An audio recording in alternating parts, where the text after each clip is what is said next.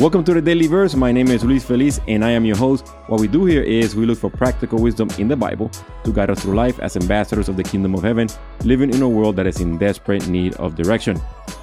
All right, so let's go ahead and look for today's verse, which comes from John 14, verse 27. And this is Jesus speaking. And he says, I am leaving you with a gift, peace of mind and heart. And the peace I give is a gift that the world cannot give. So don't be troubled or afraid. All right, folks. So, what is this gift of peace of mind that Jesus is speaking of? Because he also tells us that persecution is coming for those who believe and trust in him. How can we have peace and also persecution? I think this perceived conflict between having peace while also expecting persecution is mostly due to our misunderstanding of what peace actually is.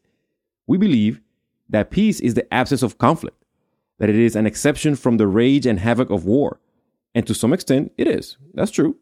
But that's not all. The peace of mind and heart Jesus is gifting us is not relegated to our physical safety. It is a calm state of a soul that is assured of its salvation through Christ, fearing nothing from God and content with what we have. So that is completely different than just not having war, folks. Are you, are you following that? So even though we will experience some sort of persecution because of our faith in Christ, our soul can remain calm and fearless because we are not God's enemy. Sin is.